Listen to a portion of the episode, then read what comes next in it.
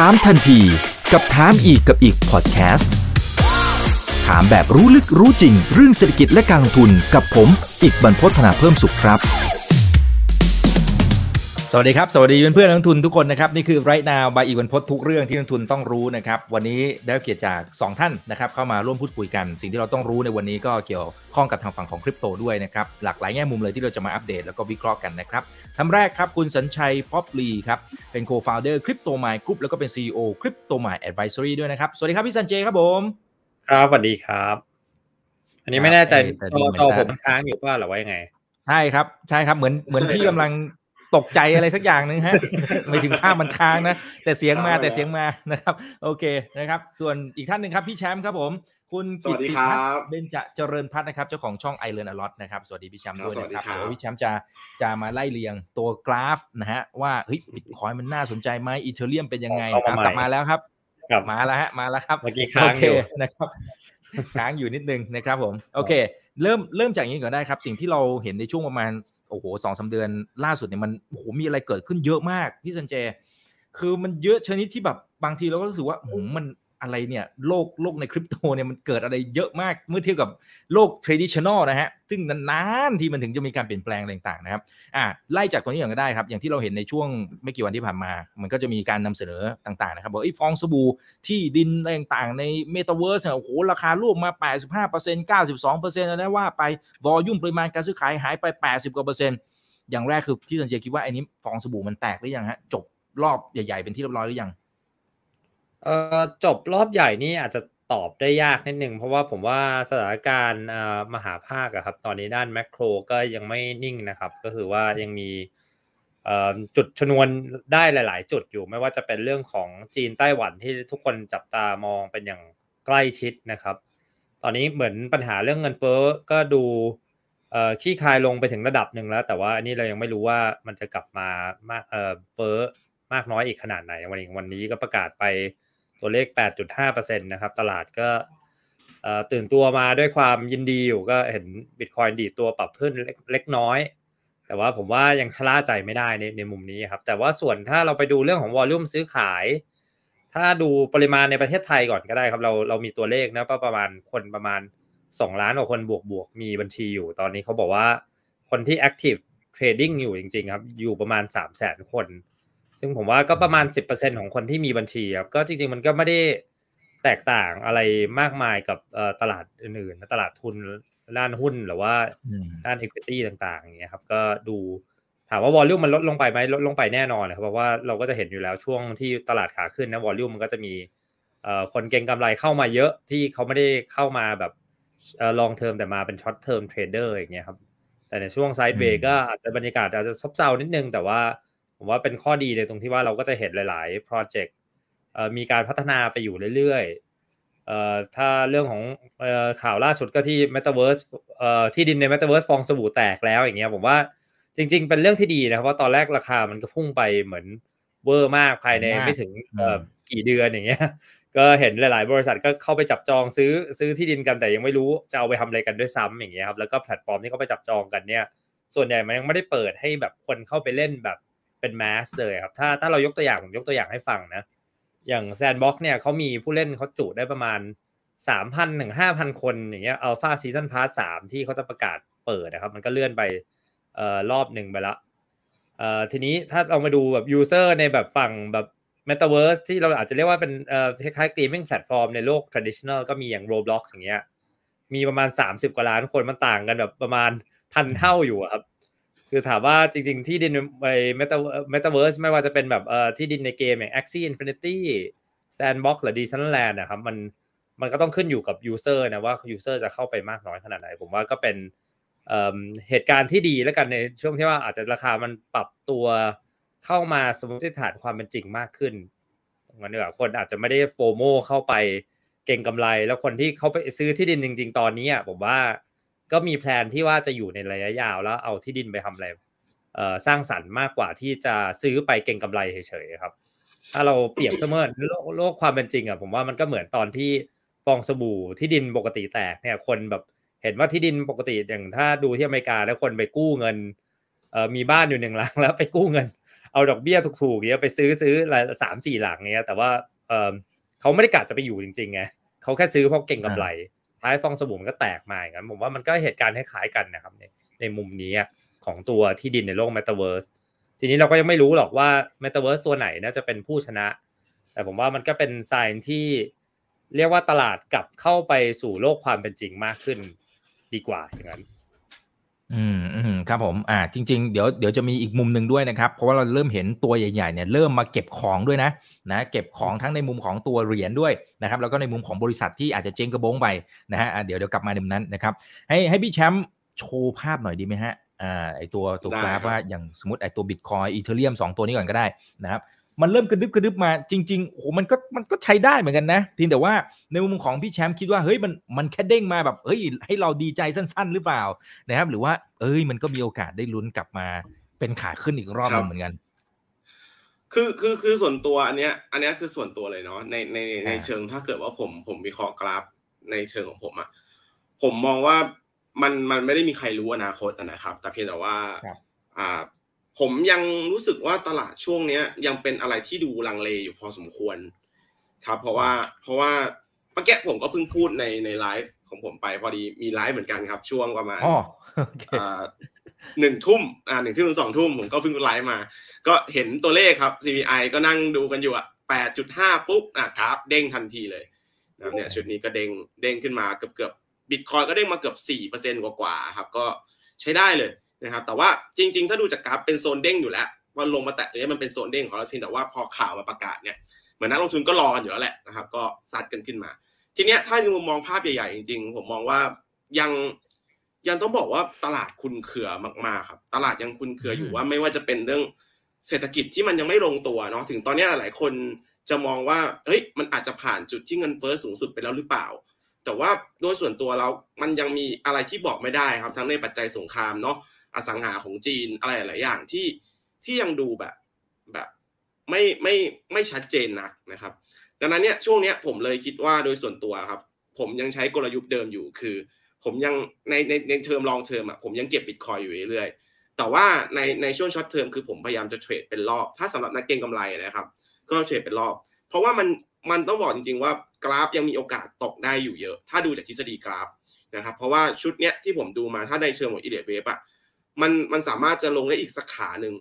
ยังเป็นไปได้อยู่แต่ว่าขาที่จะขึ้นก็มีนะครับ แต่ว่ามันก็ยังถ้าโดยดูรวมแล้ว เราจะเห็นกราฟตรงเนี้ยที่เป็นกราฟที่เขาเรียกว่าไซด์เวย์อัพถ้าตามตำรานะครับ จะเป็นกราฟที่บ่งบอกถึงความไม่มั่นใจของตลาดคือ มันจะขึ้นขึ้นลงลงแบบเนี้ยเป็นช่องแคบๆขึ้นขึ้นลงลงไป channel แบบนี้ คือตลาดยังไม่ perform ตลาดยังไม่มั่นใจ คนในตลาดยังกลัวอยู่เยอะดังนั้นเนี่ยถ้าเกิดมันมีข่าวร้ายสักนิดสักนิดเดียวเนี่ย กราฟอาจจะตกลงมาก็ได้ แล้วก็อย่างถ้าเกิดไปดูข้อมูลของ Coinbase นะครับ Coinbase เนี่ยเขาจะมีอันนึงเนาะที่เขาดูกันก็คือในช่วงของนักลงทุนณ ปัจจุบันเนี่ยนักลงทุนหลายคนเนี่ยตอนเนี้ยไม้ใหญ่ ๆ หลายคนก็คือเขาตั้งออเดอร์รอไว้ตั้งแต่โซนเนี่ยครับ78.6 กับ 88.7 คือเป็นโซนตั้งแต่ราคาประมาณ 17,000 ถึง 10,000สองโซนเนี้ยคือตั้งอยู่เยอะมากช่วงเนี้ยครับ ตั้งรออยู่เยอะมาก ดังนั้นเนี่ยความเป็นไปได้ที่เราจะคิดในเชิงของการวางแผน ก็คือว่าอาจจะมีอีกสักไม้ใหญ่ๆของเรานะครับ ในการรอข้างล่างนะครับ ไม่จำเป็นต้องรีบออินเพื่อสัตว์เป็นขาขึ้น เพราะว่ามันไม่มีใครรู้อนาคตร้อยเปอร์เซ็นอยู่แล้วนะครับแล้วก็ในเชิงของถือยาวถามว่าช่วงเนี้ยซื้อได้ไหมในช่วงนี้เองราคาต้องบอกราคาลงมาต่ำแล้วนะ มัน discount จากจุดยอดมาเกือบเจ็ดสิบแปดสิบเปอร์เซ็นต์ละดังนั้นช่วงนี้ถ้าเกิดทยอยเก็บนะครับ มันทยอยเก็บได้นะครับเนาะแต่ว่าจะขึ้นเมื่อไหร่ อันนี้เป็นเรื่องของ long term เพราะบางทีก็อาจจะลากยาวไปอีกเป็นปีกว่าจะเริ่มขึ้นขยายครั้งแต่ว่า อันนี้เป็นสิ่งที่ต้องบอกถึงเรื่องเวลาเรื่อง timing อะไรไม่มีใครรู้แน่นอนครับ ก็บริหารกันไปประมาณนี้ครับ อืมอืมจุดจุดตัวที่เป็น stop loss ออกไปเนี่ยคือคือโลเดิมอย่างนั้นเลยใช่ไหมครับ หรือพี่แชมป์วางไว้ตรงไหนจริงจริง stop loss ผมต้องบอกว่าณปัจจุบันเนี่ย อ่า position ใหญ่ๆของผมอะเนาะ position ใหญ่ๆของผมก็คือ ผมผม DCA BDC อยู่ละ ไอตัวสต็อปลอสที่เป็นไม้เขาเรียกว่าเล่นรอบไม้ใหญ่ๆของผม ก็คือตอนนี้ผมยังไม่มีเข้าตัวไหนเลยครับ จะมีออคอยบ้างบางตัว แต่ว่าในในส่วนของตัวที่เป็นเล่นรอบแบบเล่นเก็งกำไรครับ ถ้าเป็น spot เนี่ยยังไม่มี แต่ว่าตอนนี้ก็ไปเน้นเน้นเน้นพวกเดี๋ยวพวก derivative เอา ก็จะเป็นเล่นสั้นเล่นในเล่นในช่องเล่นในเนี่ยครับเล่นในมุมแคบๆไปกับ พวก altcoin หลายตัวเนาะที่ต้องบอกว่าเล่นรอบได้ครับออคอยหลายตัวอ่า ไม่ว่าจะเป็นพวกเนี่ยครับพวกโลสพวกอะไรเงี้ยก็ขึ้น ถ้าเกิดมองจากจุดต่ำสุดมาก็คือขึ้นมาเป็นร้อยเปอร์เซ็นต์เหมือนกันจากจุดต่ำสุดอะไรแบบนี้นะครับ ก็เนี่ยอย่างเงี้ยคือจังหวะที่ตลาดมันซึมอะคนที่เป็นสายเก็งกำไรเขาจะมีจังหวะในการเล่นของเขาอยู่แล้ว เพราะว่ามันจะมีช่วงที่บางคนบอกว่าเอ้ยตลาดไม่ได้ขึ้นเยอะเพราะว่าเขามองแต่ช่วงที่มันมันขึ้นตรงนี้ใช่ไหมครับ ขึ้นใหญ่ๆ รอบใหญ่ๆของแบบช่วงปี 2019 แต่จริงๆอะถ้าคนที่เทรดมานานๆเนี่ยเขาจะเริ่มรู้ว่า เอ้ย จริง ๆ ในรอบเล็ก ๆ ที่ตลาดมันลงมาเยอะๆมันจะมีรอบการเล่นสั้น ๆ มันอยู่ เพียงแต่ว่าเราต้องมีทุนในการเล่นเท่านั้นเองนะครับอืมอืมครับผมโอเคได้ครับครับอ่าหลายท่านก็ถามแนวรับแนวต้านมาเดี๋ยวเดี๋ยวกลับมาตรงนั้นแล้วกันนะครับ ขอสลับไปที่พี่สันเจก่อนนะครับอ่ารวมถึงอีเทเรียมเดี๋ยวกลับมาอีกรอบหนึ่งนะครับอ่าพี่สันเจครับคือคือตอนนี้เราจะเห็นอีกภาพหนึ่งด้วย คือด้านหนึ่งเนี่ยหลาย ๆ แพลตฟอร์มเนี่ยมันก็จะมีปัญหาอย่างเมื่อวานรู้สึกจะมีของของเยอรมันนะครับที่ก็ไปล้มละลายนะฮะอีกเจ้าหนึ่งตัวตัวที่เป็น exchange นะครับแต่จะไม่ได้ใหญ่มากนะครับแล้วก็จะมีบางเจ้าก็ทยอยปลดคนอะไรว่าไปอันนั้นคือมุมหนึ่งแต่อีกขาหนึ่งเราเริ่มเห็นโอ้โหอย่างเช่น BlackRock นะครับก็เริ่มไปจับมือกับ Coinbase นะครับแล้วหลาย ๆ บริษัท FTX เนี่ยผม คิดว่าเขาน่าจะเลือกช้อปปิ้งแล้วมั้งฮะ ตอนนี้เหมือนกับว่าเล็งเล็งเล็งแล้วก็พยายามช้อปปิ้งเข้าไปเจรจานู่นนี่นั่นซื้อกิจการอะไรว่าไปบางดีลปิดได้บางดีลอาจจะยังอยู่ในช่วงของการคุยกันอยู่ไอ้ตรงนี้มันมันสะท้อนให้เห็นภาพอะไรของวงการคริปโตนะตอนนี้ฮะก็จริง ๆ ภาพมันไม่ได้ต่างอะไรที่เอ่อเอ่อผมเคยพิจิตไว้นะครับ ก็คือเราเอ่อผมก็อืมพูดเสมอว่า ในวงการนี้ผมเชื่อว่าเอ่อเจ้าที่เป็นเล็กๆอะครับ ไม่ว่าจะเป็น Exchange เอ่อแพลตฟอร์มต่างๆอะครับ สุดท้ายแล้วเขาก็จะโดน consolidate ก็คือหมายถึงว่าจะมีเจ้าใหญ่ๆ ที่มีทุนทรัพย์มหาศาลไม่ว่าจะเป็นเอ่อ FTX Binance เนี่ยครับเข้าไปเทคเขาเป็น ARM อีกกันหนึ่งก็อันนี้เราก็เห็นได้ชัดเจนว่าหลาย ๆ บริษัทนะครับ ไม่ว่าจะเป็นด้านตอนแรก Coinbase ก็มีแผนที่จะทำอย่างนี้อยู่แต่หลังนั้นเขาอาจจะเห็นว่าตลาดมันปรับขาลง อาจจะไปเปลี่ยนจากเดียวที่กลายเป็นเทคกลายเป็น invest แทนอย่างเงี้ยครับแต่ว่า FTX หลายๆ บริษัทผมว่าก็ยัง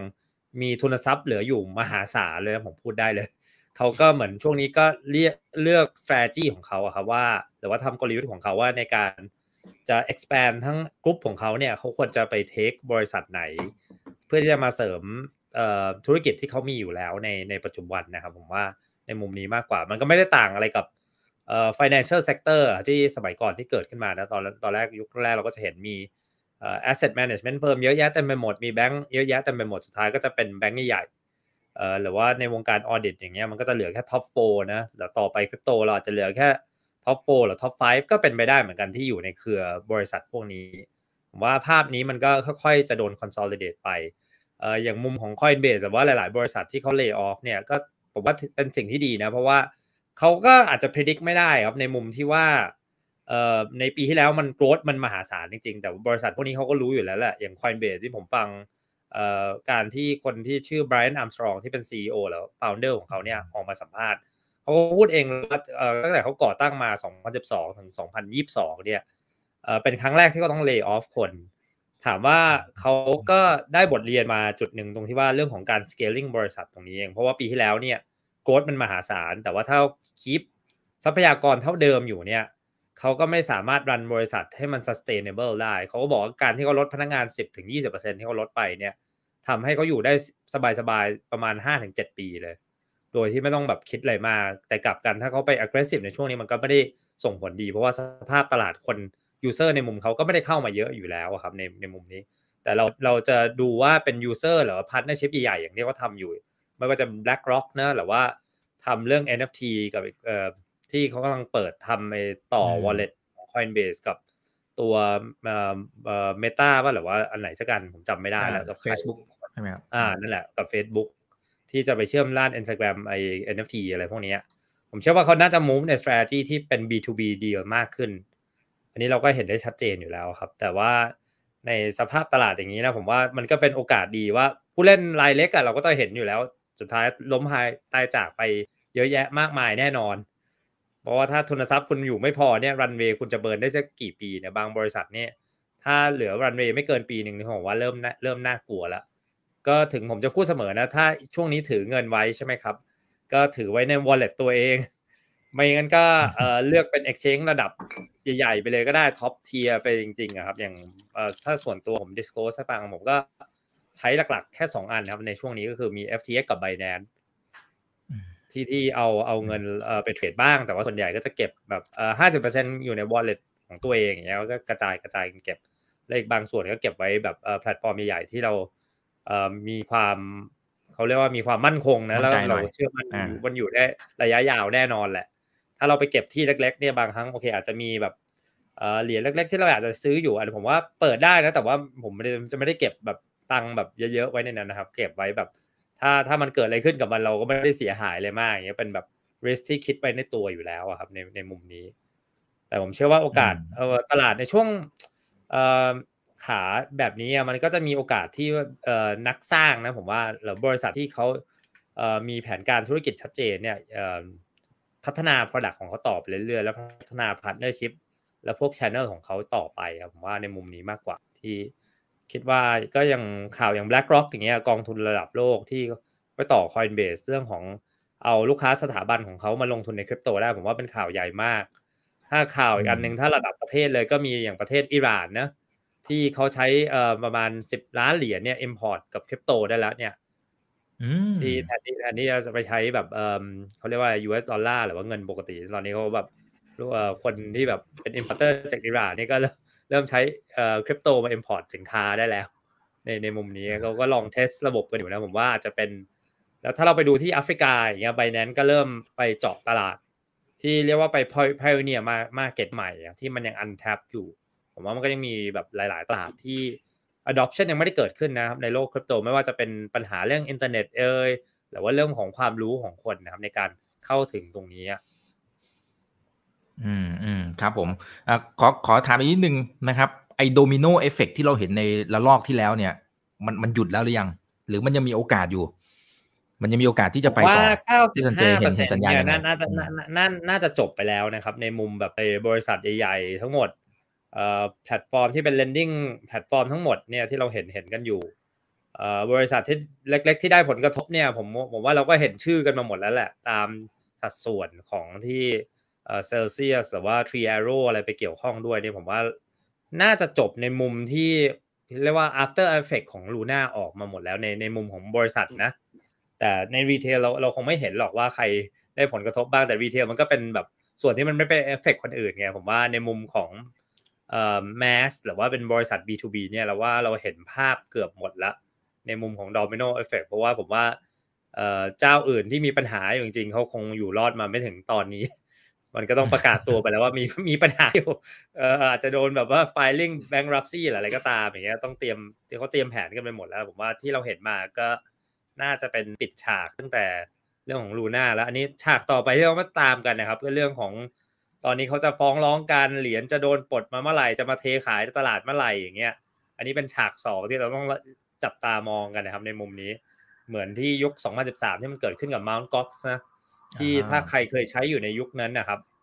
ถือบิตคอยไม่อยู่ ตอนนี้เขาก็มีการจะเอ่อทยอยคืนเงินคนให้ในภายในปีนี้แหละสิ้นปีหรือต้นปีหน้าเนี่ยผมไม่แน่ใจวันที่นะเขาก็มีการทำเรื่องกันอยู่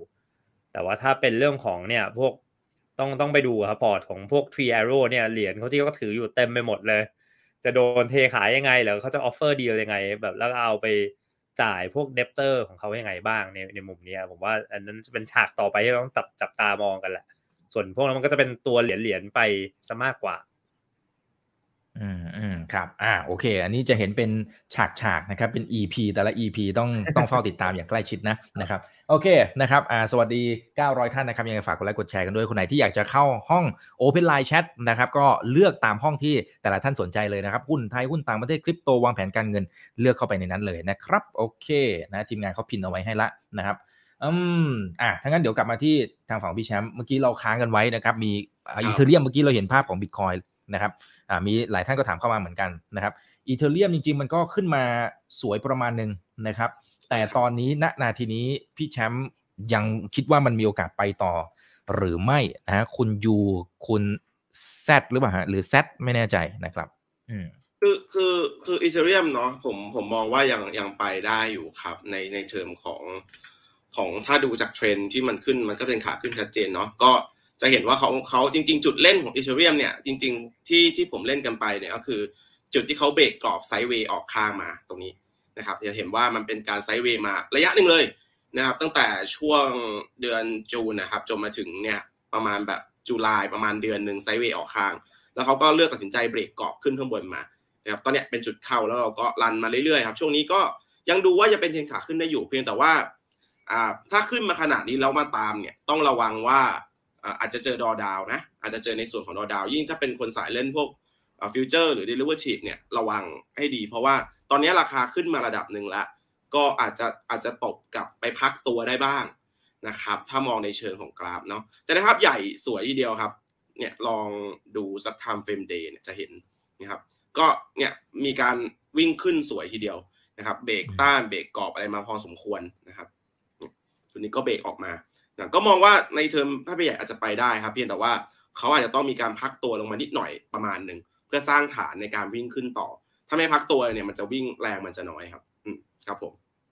อืมอืมครับเอ่อถ้าถ้าเทียบกันกับบิตคอยเมื่อสักครู่นี้เนี่ย ตัวไหนที่ดูแล้วเอ้ยพี่แชมป์สบายใจมากกว่า ผมผมคิดว่าช่วงนี้เป็นเอาคอยนะถึงแม้จะไม่ค่อยถูกใจคำตอบตัวเองเท่าไหร่แต่ว่าในในในเชิงกราฟอะครับ มันก็ ผมผมมองว่าในเชิงกราฟอ่าเอคอยมีโอกาสวิ่งได้ง่ายกว่าในรอบเล็ก เพราะทุกครั้งเนี่ยถ้าเราไปดูพวก BC dominant นะครับ BC dominant ตอนนี้จะเห็นว่าอ่า BC dominant คืออ่า market cap ของ Bitcoin เนาะเทียบกับ market cap ของ altcoin ทั้งตลาดนะครับจะเห็นว่าช่วงนี้ก็จะเห็นว่าตัว BC dominant เนี่ยจะค่อนข้างลงต่ำนะครับยังมีรูมให้ลงต่อนะครับยังมีรูมให้ลงต่อ ซึ่งทุกครั้งที่ เอฟเฟกที่มันลงแบบเนี้ยแล้วมันเกิดแบบเนี้ยเป็นการลงต่อแบบเนี้ยไม่ได้หมายความว่าราคาบิตคอยลงนะ หมายความว่าเงินไหลมาที่ altcoin มากกว่าไหลเข้าบิตคอยนะครับซึ่งเอฟเฟกเนี้ยมันมักจะเกิดตอนที่บิตคอยมันมีการ sideway มีการ sideway ออกข้าง หรือแม้แต่ขึ้นแต่ว่าขึ้นเบาๆนะครับ แล้วก็เงินเนี่ยมันจะเข้าไปออกคอยแล้วออกคอยมันจะวิ่งค่อนข้างจะแรงมากออกคอยจะค่อนข้างจะวิ่งแรงช่วงนี้ ดังนั้นอาจจะเป็นอีกเอฟเฟกหนึ่งนะครับที่จะเกิดในช่วงที่ BC dominant ลงต่ำแต่ก็ระวังครับตอนนี้ BC dominant ลงมาอยู่แนวรับและประมาณหนึ่งละประมาณทุกครั้งที่มันลงประมาณแถวๆสามเก้าสี่สิบแถวๆเนี้ยก็มักจะเกิดตลาดแคสใหญ่ๆเพราะว่าพอเวลา BC dominant มันเริ่มแข็งค่าขึ้นนะครับ ส่วนใหญ่แล้วตลาดมันจะเป็นการทิ้งของเงินจะกลับเข้าไปอยู่ในบิตคอยซะเยอะอะตลาดก็จะทิ้งของระดับหนึ่งก็ต้องระวังนะครับช่วงนี้ก็ลงมาต่ำระดับนึงแล้วผมก็เลยแบบว่า ถ้าส่วนใหญ่โพซิชันตอนนี้ของผมก็คือออคอยหลายตัวผมผมเก็งกำไรเรียบร้อยแล้วก็จะเริ่มออกแล้วจากถือเหรียญถือแค่บิตคอยแล้วก็ส่วนส่วนตัวออคอยหลายตัวก็ทยอยเล่นแล้วก็ TP ไปบ้างแหละนะครับ เพราะว่าอะยังคิดว่าไปต่อได้อีก แต่ก็ส่วนใหญ่ก็กำไรพอประมาณแล้วเราก็เริ่ม TP เริ่มทยอยเอา เริ่มทยอยเก็บอะไรเงี้ยครับใช่ก็จะมีแต่ว่าก็จะมีหลายเหรียญเหมือนกันเนาะที่ผมมองว่ารอบมันใหญ่ ๆ เราเล่นได้ครับ ไม่ว่าจะเป็นตัวอีเทเรียมตัวเอฟตัว BMB อะไรแบบเนี้ยก็จะมีถือๆติดไว้บ้างอะไรแบบเนี้ยครับอืมอืมอืมอ่าโอเคครับนะครับ ขอบคุณมากนะครับ คุณอัครรัตน์นะครับ อันนี้เดี๋ยวผมดึงคำถามขึ้นมาเลยนะฮะคุณอัครรัตน์บอกว่าโอ้เป็นแฟนคลับทั้ง 3 ท่านเลย น่ารักมากนะครับ ถามทั้งสองท่าน ช่วงนี้มันคือช่วงเวลาที่ดีในการเก็บของหรือเปล่าโดยเฉพาะไอ้ตัวที่เกี่ยวข้องกับที่ดินใน Metaverse เนี่ยนะครับถ้ายังไม่มีของนะ ก็ในเมื่อทุกคนมันหนีหายตายจากไปแล้ว นะครับแล้วก็ช่องคริปโตต่างๆ เริ่มไม่ค่อยเล่นอะไรกันแล้วนะหมายถึงว่าเริ่มเริ่มไม่นำเสนอแล้วเออเออผมผมก็สังเกตเหมือนกันนะเพื่อนๆที่ที่อยู่ในวงการเดียวกันเนี่ยเริ่มไม่สนใจแล้วอะมีช่วงหนึ่งก็โหมึงเข้ามาทุกคนเลยนะครับหายไปหมดแล้วใช่นาทีนี้เนี่ย เราต้องซัดเลยไหมเออพี่ซันเจว่าอย่างไรเออเออแล้วเดี๋ยวเดี๋ยวพี่ซันเจจะมีไอตัวตัว research นะ อันนี้ผมว่าน่าสนใจมากๆ อาจจะพูดในตอนนี้เลยก็ได้นะครับครับ ก็เดี๋ยวเอ่อเริ่มแรกก่อนนะเรื่องเข้าไปเก็งกำไรตัว Metaverse ที่ดินนะครับออนไลน์เอ่ออันนี้อันนี้ผมส่วนตัวผมนะผมผมมองว่าตลาดถ้ามันอยู่ในช่วงอย่างนี้อยู่ครับ ถ้าเราจะเข้าไปซื้อที่ดิน ไม่ว่าจะเป็น Sandbox Decentraland ถามว่ามันเอ่อ risk reward มันดูสวยไหม มันก็ลดลงมาแต่ peak ประมาณ 80 กว่าเปอร์เซ็นต์แล้วแต่ว่าอย่าลืมว่าเอ่อสภาพคล่องอะครับของพวกที่ดินพวกนี้ถ้ามันไม่มีดีมานจริง ๆ เนี่ย อ่ออย่างวอลลุ่มที่เราเห็นอยู่มันลดลงไปค่อนข้างเยอะ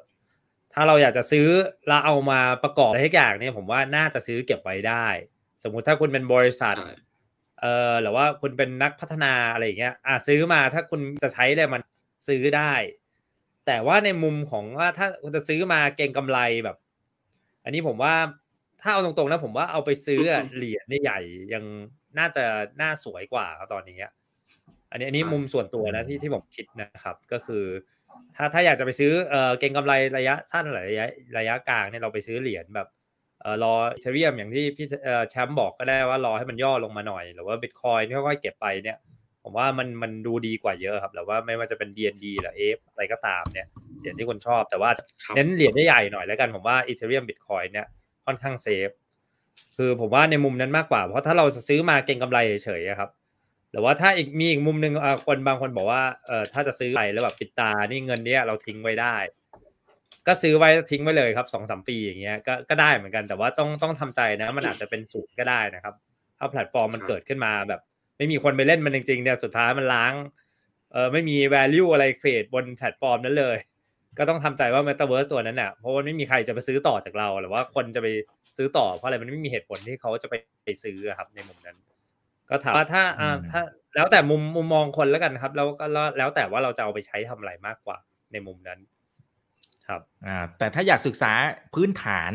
นะซึ่งทางทีมของพี่สันเจเองนะครับอ่าก็ก็มีการทำข้อมูลตัวแพลตฟอร์มขึ้นมาไอ้ซึ่งตรงนี้ผมมองเข้าไปดูละอ่าชอบมากนะครับ เติมใช่ความครับรู้อะเดี๋ยวเป็นการเติมความรู้เดี๋ยวเปิดอันนี้หน่อยแล้วกันครับเดี๋ยวเอ่อเนี่ยครับก็ทาง Cryptomind ครับตอนนี้ก็ได้เปิดตัวเอ่อเว็บ research ของเรานะครับ ตอนนี้ก็ไม่ได้เก็บค่าใช้จ่ายอะไรนะครับก็สามารถเนี่ยครับ เข้ามาเนี่ยก็จะมีฟรี Metaverse Report อย่างเงี้ยสามารถ subscribe แล้วก็ดาวน์โหลดได้เลยครับ ก็ก็จะมี report มากมายเขียนเรื่อง Ethereum Layer 2 เรื่อง airdrop เอ่อเรื่อง Macro ก็มีเรื่อยๆนะครับ เข้ามาอยู่อัปเดตทุกทุกช่วง DeFi ก็จะมีเกี่ยวเรื่องเอ่อ Optimism Lending Protocol จริงๆมีหลากหลายมาก Metaverse ก็เนี่ยจะเจาะลึกหลายๆเหรียญก็มีเหมือนครับในมุมนี้ ผมว่าใครอยากจะได้ข้อมูลเพิ่มเนี่ยก็แนะนำเนี่ยครับเอ่อดาวน์โหลดตัว Introduction to Metaverse ได้เลยครับตรงนี้เพราะทีมนี่เขียนเข้ามาแบบอย่างหนักหน่วมนะครับก็ทำรีเสิร์ชหนาทีมมากก็ทำงานหนักมากหนามากครับมีมีเอ่อเล่มจริงด้วยแล้ว แต่ว่าถ้าใครดาวน์โหลดตัวออนไลน์ก็เป็น PDF สามารถอ่านได้ แค่ subscribe เข้ามาก็คือยังไม่มีค่าใช้จ่ายอะไรทั้งสิ้นนะครับ ก็แค่กรอกข้อมูลแค่นั้นแหละครับ ไม่มีอะไรมากมายอ่าแล้วกดดาวน์โหลดได้ฟรีเลยณตอนนี้ ครับซึ่งจริง ๆ ตอนตอนช่วงเวลาที่มันเป็นตลาดมีแบบนี้เนี่ยจริงๆมันเป็นจังหวะที่ดีนะที่เราจะได้มาศึกษาไอ้สิ่งเหล่านี้นะครับ แล้วพอตลาดมันกลับมาอีกทีนึงนะ อันนี้ผมว่าเราจะกล้าละนะเราจะมีความมั่นใจละนะครับโอเคนะฮะคุณวรชาตินะครับบอกว่าวิเคราะห์ได้ดีมากๆนะครับพี่แชมป์นะครับแล้วก็อีกท่านหนึ่งก็ชมพี่สันเจนะครับบอกว่าโอ้พี่สันเจนะครับวันนี้มาอย่างเท่นะครับโอเค ยังไงฮะเท่ยังไง ผมก็เห็นพี่สันเจก็มาอย่างนี้ทุกครั้งนะฮะนะฮะก็ก็เท่ทุกครั้งอะถ้าอย่างนั้นนะครับ โอเคเอ่อพี่พี่พี่เอกครับโอพี่เคเอกครับเดี๋ยวครับผมเดี๋ยวผมอาจจะขอแชร์เรื่องเรื่องเมตาเวิร์สหน่อยพอดีเห็นพี่จันเอาเดชฮะพูดเอาเลยแล้วเอาเราเลยก็คันปากพอดีพอดีเรื่องเมตาเวิร์สเนี่ย คือคือคือจริง ๆ เรื่องเนี้ย ผมผมต้องบอกว่า คือผมเป็นคนที่ลงทุนใน Sandbox ประมาณหนึ่งเหมือนกันครับ ก็จะมีเก็บที่ดินเก็บอะไรไป แล้วก็ แต่ว่าเราอะเราเนื่องจากเราอยู่ในในโลกคริปโตมานานเนาะเราก็จะมีหลักในการวิเคราะห์อยู่ อันนี้อยากจะให้สำหรับคนที่เป็นเป็น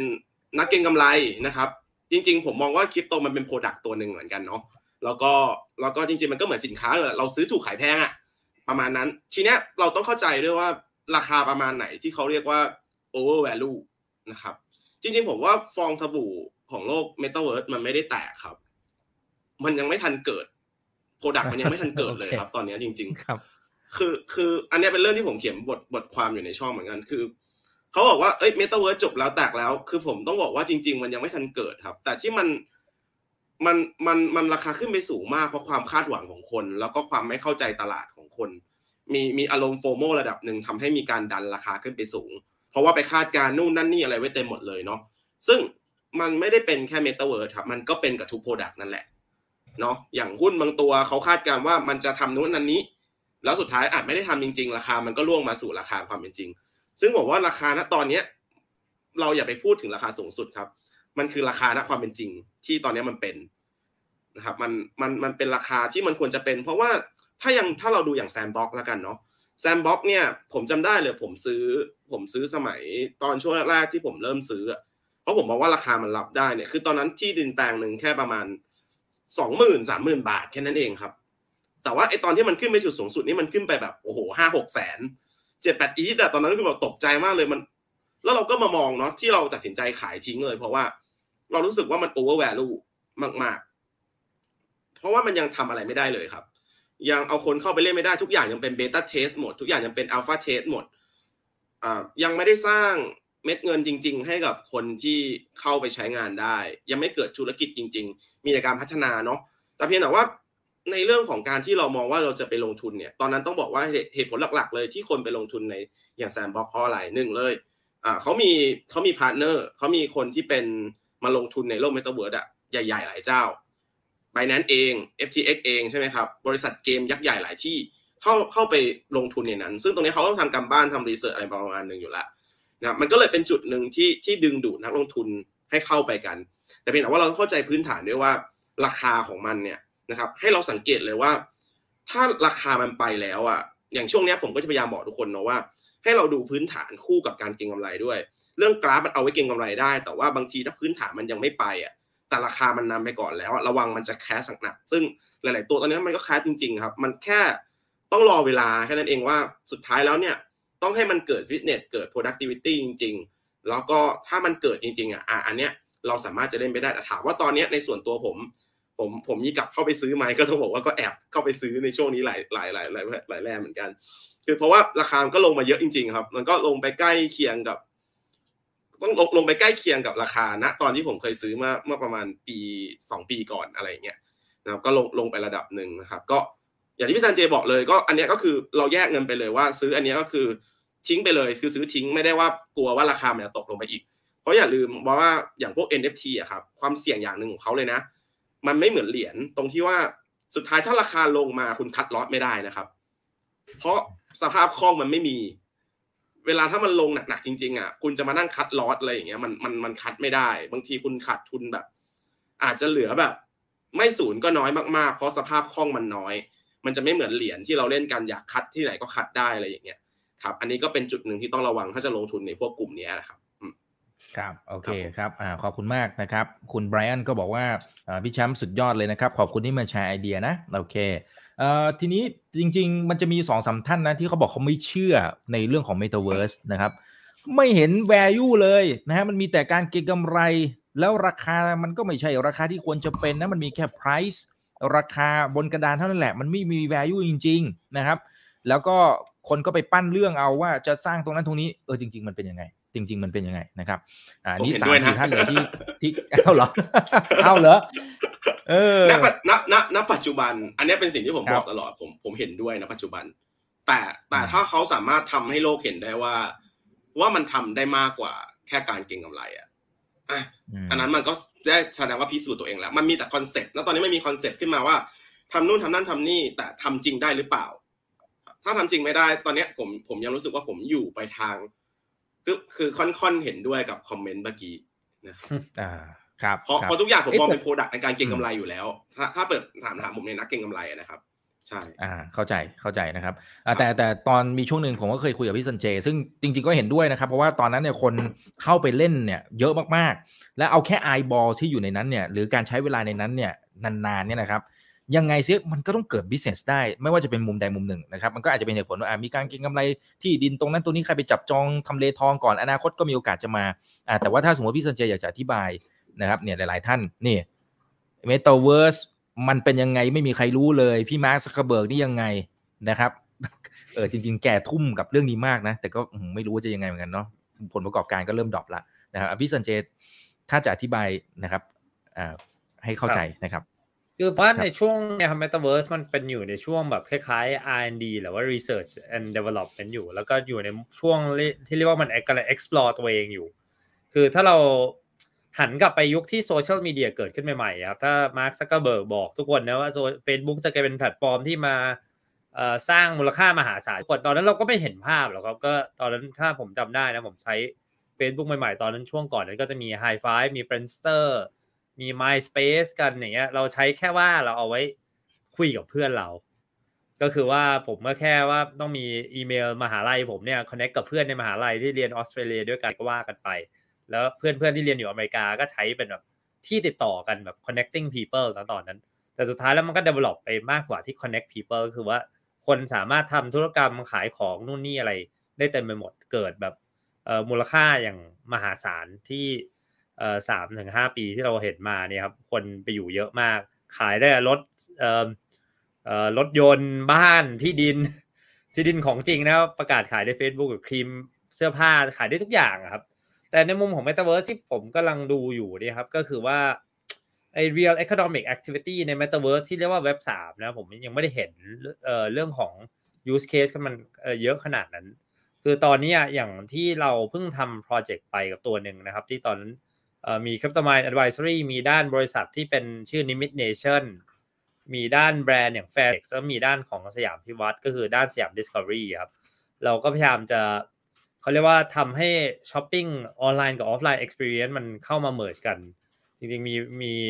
ก็คือมีคนสามารถเข้าไปเล่นเดินเดินเล่นในแซนที่เราสร้างขึ้นมาได้ครับทำอวตารของตัวเอง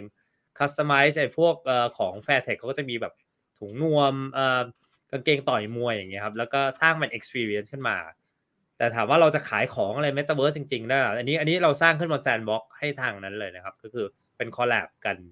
ด้านของมี Nimit Nation ที่เป็นแบบ คล้ายๆ Metaverse Builder อยู่เนี่ยครับ ก็คือเป็นการลองดูว่าเอ่อการที่เราจะมา synergize แบบทั้งออฟไลน์ออฟออนไลน์เนี่ยมันจะเกิดอะไรขึ้นมายังไงได้บ้าง ก็ถือว่าเป็น pilot test แต่ว่ากายกลายเป็นการสร้างขึ้นมา แล้วก็ลองผิดลองถูกกันอยู่ในมุมที่ว่าจะให้ลูกค้ามี experience ใหม่ๆ แล้วเข้าไปสู่ในโลก Metaverse ได้ด้วยครับ อันนี้เอ่อแต่ถามว่าแบรนด์จะเข้าไป monetize จริง ๆ ได้หรือยังเนี่ยผมว่ามันยังเป็นคำตอบที่ยากมากๆ และยังไม่เห็นภาพกัน ภาพที่เราเห็นก็คือเป็น Metaverse Platform อันนี้อาจจะเรียกว่าเป็น Social Gaming Platform อย่าง Roblox อย่างเงี้ยครับที่เขามีแบรนด์ใหญ่ๆเข้าไปแล้วขายของจริงได้แล้ว แล้วมันมีคนซื้อเด็กยุคใหม่ๆเนี่ยเขาก็ซื้อกันอยู่ ถามว่าพฤติกรรมอย่างเงี้ยมันจะ translate มาเข้าไปใน Metaverse Platform ที่เขากำลังแข่งกันอยู่หรือเปล่าเนี่ย อันนี้ก็จะเป็นอีกคำถามหนึ่งนะว่าผู้พฤติกรรมผู้บริโภคจะเปลี่ยนไปตามนั้นหรือเปล่าอย่างเงี้ยครับเหมือนแต่ก่อนที่เราคุยกันนะครับว่าเรื่องของ cashless system อย่างเงี้ย ถ้าเราคุยเรื่องบิตคอยน์บล็อกเชนตั้งแต่ปี 2017 เราจะชอบยกตัวอย่างประเทศจีน ตอนนี้ไม่ต้องยกตัวอย่างประเทศอะไรเลยก็ในไทยแล้วก็รับกันหมดแล้วครับ cashless society ของเราเนี่ยตั้งแต่แบบทั้ง grab driver ทั้งแบบโอ้ผมเดี๋ยวนี้ผมถือไปไหนแล้วผมแทบจะไม่ต้องใช้กระเป๋าตังค์ผมแล้วใช้แอปโอนเงิน แต่ว่าปัญหาอย่างเดียวว่าถ้าแอปโอนเงินเราล่มเนี่ยเป็นปัญหาที่วันนั้นเจอไปเหมือนกัน ไม่มีตังค์จ่ายค่าของก็วุ่นวายอยู่เหมือนกันในในมุมนั้น ก็ผมถือว่ามันเป็นในยุคเอ่อ early adopter stage มาก ๆ ในเรื่องของ metaverse ครับ แล้วก็อย่างมาร์คซักเกอร์เบิร์กเขาก็มองเห็น vision ตรงนี้อยู่แล้ว ซึ่งในนั่นนั่นคือเป็นเหตุผลที่เหมือนเขาพยายามจะ disrupt ตัวเองนะบอกเลยว่าเป็น move ที่กล้ามาก ถ้าเราเห็นเอ่อในช่วง disruption curve ทุกอันนะครับ เราจะไม่ค่อยเห็นบริษัทพยายามจะ disrupt ตัวเอง เพราะว่าในมุมของเราเราก็จะบอกว่าเออ Facebook มันดีอยู่แล้วมัน perfect อยู่แล้ว คนใช้งานอย่างมหาศาลเลยแต่ว่าเขา prepare ที่เอาบัตเจ็ตส่วนหนึ่งเนี่ยเอายอมขาดทุนบริษัทเลยด้วยซ้ำเนี่ย เพื่อที่มา disrupt ธุรกิจตัวเองที่กำลังสร้างอยู่ เพราะเขาจะ bet กับว่า next big thing คือ metaverse เนี่ยครับอันนี้เราก็ต้องลองดูกันนะครับว่ามันจะเกิดภาพยังไงขึ้นมาในในอนาคต แล้วก็แบรนด์แต่ละแบรนด์หรือว่าผู้ประกอบการทุกคนจะเข้าไป monetize ยังไงได้บ้างในมุมนี้ครับ แต่ถ้าเราเห็นเป็น use case แต่ผมว่าพวก Roblox อะไรเนี่ยเป็น use case ที่ดีมาก ๆ ที่เห็นกันอยู่ว่า เอ่อเด็กตอนทุกวันนี้เขาก็แบบเจอกันในโลก Metaverse นะ Roblox เป็น social gaming ของเขาคอนเสิร์ตจัดขึ้นแบบ social gaming อย่าง Fortnite ก็จัดคอนเสิร์ตขึ้นมาอย่างเงี้ยแต่ Metaverse ที่มันมีโอ้โหเยอะแยะเต็มไปหมดเนี่ยผมบางครั้งยังมึนหัวเลยนะว่าทุกๆเอ่อมีช่วงหนึ่งที่ Metaverse ดังๆอะเราจะเห็นแบบทุกๆเอ่อเดือนหนึ่งนี้จะมีเอ่อประกาศ Metaverse Project ใหม่ออกขึ้นมา โดยโดยบริษัทอะไรก็ไม่รู้ทุกเยวันอะเลแยะยมาทุกวันผมก็มึนมึนตามไปด้วยตาม ตามไม่ทันไปด้วยครับอ่าอ่าใช่ครับ มันจะมีช่วงหนึ่งเลยนะครับตอนนี้อาจจะซาซาลงไปหน่อยนะครับเออแต่คนนี้เขากังวลเหมือนกันว่าเจ้า Metaverse นี่แหละ ที่โอ้วันนี้ทำไมคนถาม Metaverse เยอะมากเลยนะครับเขาบอกว่า Metaverse อาจจะทำให้เกิดโดมิโนทางฝั่งของ NFT หรือเปล่าเป็นไปได้ไหมครับ อืมจริงๆคือเขามองไปถึงผว่แบบคล้ายๆมันลูน่าน่าจะเป็น use ทำนอง case นั้ขนองอะ NFT แรกๆมากกว่านะ ผมอาจจะไม่ได้มองถึง Domino ขนาดนั้นอาจจะเป็น อะ Domino มันน่าจะมาตอนหลังแหละแต่ผมว่ามันจะเป็น use case ใหญ่เลยที่ NFT เข้ามาเกี่ยวข้องด้วยได้ครับ เนี่ยนึกสภาพที่แบบที่ดินที่เราถือครองกันอยู่ item ต่างๆ ที่แต่ก่อนนี้ถ้าเราเป็นแบบอ่าสมมติเราใช้ Roblox นะทุกอย่างขึ้นอยู่กับแพลตฟอร์มเขาแต่พอมันเป็น NFT ปุ๊บเนี่ยผมอะสามารถถือครองพวก asset พวกนี้ได้จริงๆนึกสภาพนะ ผมซื้อรองเท้าไนกี้ที่แบบเอ่อตัวหนึ่งขึ้นมาตอนนี้มันไนกี้เขาไม่ทำรองเท้าใน Metaverse ใช่ไหมครับชื่อ Crypto Kick สมมติผมซื้อมาเนี่ยคู่นี้อะแล้วนึกสภาพผมว่ามันคงมีเทคโนโลยีอะไรที่ทำได้ในอนาคตนะที่สามารถเอารองเท้าตรงนี้ผมสามารถเอาอวตารผมเนี่ยใส่รองเท้าตัวนี้ในทุก Metaverse Platform เลยผมเชื่อว่าจะเป็นอย่างนั้นนะในอนาคตนะแค่ว่ามันต้อง render ในแบบของมันแล้วมีเอ่อ connect กันได้ bridge กันได้อย่างเงี้ยเราก็เอา asset เราไปใช้ไม่ว่าจะเป็นเอ่อในใน Metaverse Platform A B C D E เนี่ยที่เราจะไปโลดแล่นอยู่เนี่ย ผมว่าเราสามารถใช้concept นี้ได้แล้วเป็นการ ถือครอง asset แล้วจริงๆมันช่วยเรื่องสภาพคล่องได้เยอะมากเลยนะครับ การที่ว่าพอมันเป็น Metaverse Platform หรือว่าการที่เราถือ NFT เนี่ยอย่างน้อยเราสามารถทำให้มัน tradable ได้ระหว่างคน แล้วคุณก็อยู่ที่ไหนในโลกก็ได้ก็สามารถซื้อขายกันได้ตลอดเวลาเนี่ยเป็นเป็นข้อดีแต่ว่ามันเสียเหมือนกันนะถ้ามันไม่มี demand จริงๆมันก็ไม่มีคนซื้อนะในในมุมใช่มุมนั้นนะครับ ครับครับอ่าโอเคนะครับ ขอบคุณนะครับ สวัสดี 1,200 ท่านนะ ยังไงฝากกดไลค์กดแชร์กันด้วย YouTube อย่าลืม Subscribe นะครับ คนไหนอยากเข้าห้อง Open Line Chat ก็คลิกเข้าไปตามลิงก์ที่ทีมงานพินเอาไว้ให้ทั้ง Facebook แล้วก็ YouTube นะครับ เลือกห้องที่ท่านสนใจได้เลย โอเคนะครับ ขอดูหน่อย